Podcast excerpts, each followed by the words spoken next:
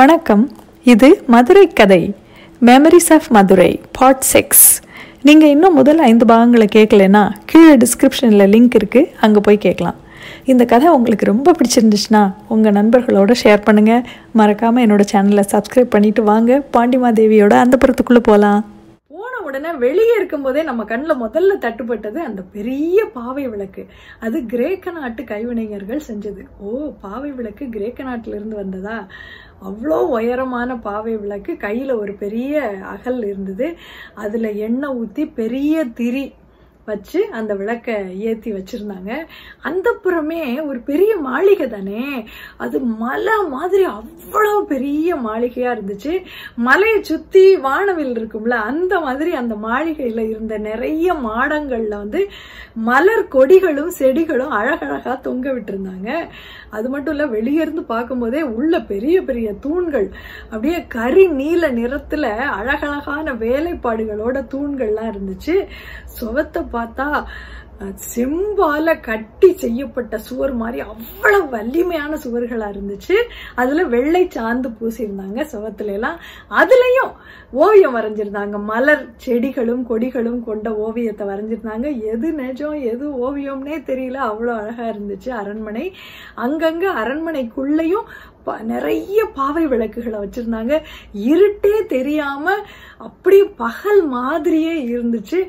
கொஞ்சம் கூட அதுல எண்ணெய் குறைய விடாம அந்த ஒவ்வொரு விளக்குலையும் அந்த வேலைக்கார பெண்கள் வந்து எண்ணெயை ஊத்தி ஊத்தி அந்த எரிய விட்டுக்கிட்டே இருந்தாங்க. பகல் போலவே இருந்தது. அந்த புறத்துக்குள்ள அரசி வாழ்கிற அந்த அறைக்கு பேரு கருவறை அப்படின்னு பேரு. கருவறை கூட எப்போதும் பகல் மாதிரி வெளிச்சமா இருக்கிறதுக்காக இதே பாவை விளக்குகள் தான் அங்கேயும் இருக்கு அப்படின்னு சொன்னாங்க. ஆனா அந்த புறத்துக்குள்ள பாண்டிய மன்னனை தவிர வேற யாராலையும் போக முடியாது. வேலை செய்கிற ஆண்கள் கூட போக முடியாது. ஆனா கிரண் அண்ணனுக்கு மட்டும் சிறப்பு அனுமதி கிடைச்சிது.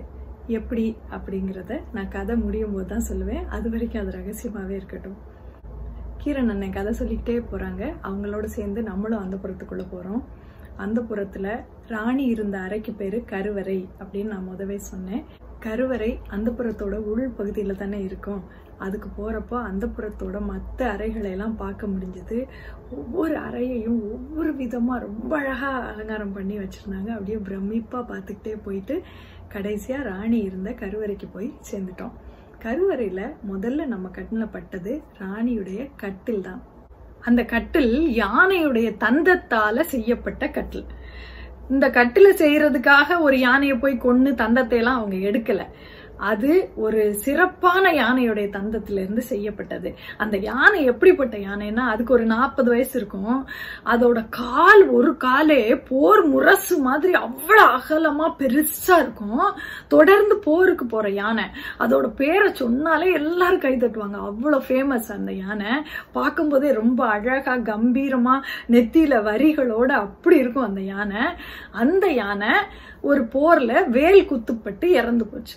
இறந்ததுக்கு அப்புறம் அதோட உடம்பு மக்கி போக அதோட தந்தம் தானே கழண்டு விழுந்துருச்சு. அந்த தந்தத்தை எடுத்துட்டு வந்து இந்த கட்டுல ஒரு திறமையான தச்சர் மிக சிறப்பா செஞ்சிருந்தாரு. கட்டில் வந்து சதுர கட்டில் கிடையாது வட்ட கட்டில். அதோட ஒவ்வொரு பக்கமும் அப்படியே அழகா ஒரே அளவுல இருக்க மாதிரி அவர் அந்த கட்டில செஞ்சிருந்தாரு. அதுல பூவும் கொடியுமா ஓவியங்கள் வரையப்பட்டு செதுக்கப்பட்டிருந்துச்சு. அந்த கட்டிலோட கால் எப்படி இருந்துச்சுன்னா பூண்டு இருக்குல்ல அப்படி உருண்டை உருண்டையா இருக்கும்ல. இந்த பூண்டு வடிவத்துல உருண்டை உருண்டையா அதோட காலில் ஒரு அலங்காரம் செஞ்சு வச்சிருந்தாங்க. அப்படி இருந்துச்சு கட்டிலோட கால் ஒன்னொன்னும் அதுவும் கால் வந்து கட்டிலில் உட்கார அளவு உயரத்துக்கு தான் எப்பவும் இருக்கும். ஆனா இந்த கட்டில்ல அப்படி இல்லை. நல்ல மேல வரைக்கும் உயரமா கட்டிலோட கால் இருந்துச்சு. ஏன்னா கட்டிலுக்கு மேல மேல் தளத்துல புலி உருவம் பதிக்கப்பட்ட தகடுகளை வச்சு நெருக்கமா இடைவெளியே இல்லாம வச்சு கட்டுல மூடி இருந்தாங்க அப்போ இந்த நாலு காலும் மேல வரைக்கும் போனா தானே இதோட இணைத்து அந்த புலி உருவ தகடுகளை வச்சு மேல மூட முடியும். அதுக்காக அப்படி பண்ணி இந்த கட்டுல அவ்வளவு திறமையா அழகா செஞ்சு வச்சிருந்தாரு அந்த தச்சர். சரி கட்டில் செஞ்சாச்சு. எப்படி அந்த கட்டில அலங்காரம் பண்ணியிருந்தாங்கன்னா கட்டில்ல அந்த மேல் பகுதி முழுக்க முத்து மாலைகளை தொங்க விட்டு அலங்காரம் பண்ணியிருந்தாங்க. அந்த கட்டில்ல இருந்த மெத்த வந்து அன்னப்பறவைகளோட இறகுகளை உள்ள திணிச்சு செய்யப்பட்ட மெத்த அது போட்டிருந்துச்சு.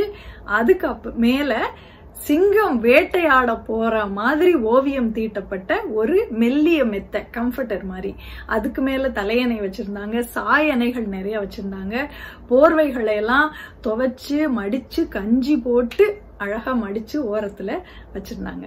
இப்படி அழகா வடிவமைக்கப்பட்டு நல்ல சிறப்பா அலங்காரம் செய்யப்பட்டு அப்படி தூய்மையா இருந்துச்சு அந்த கட்டில். அது மேலதான் பாண்டிமாதேவி உட்காந்துருந்தாங்க ஆனால் அவங்க மட்டும் ரொம்ப சோகமாக இருந்தாங்க. ஏன்? அரண்மனையில் பாண்டிய மன்னன் இல்லை. ராணி ரொம்ப கவலையாக இருக்காங்க. பாண்டிய மன்னனுக்கு என்ன இருக்கும்? மெமரிஸ் ஆஃப் மதுரை தொடரும்.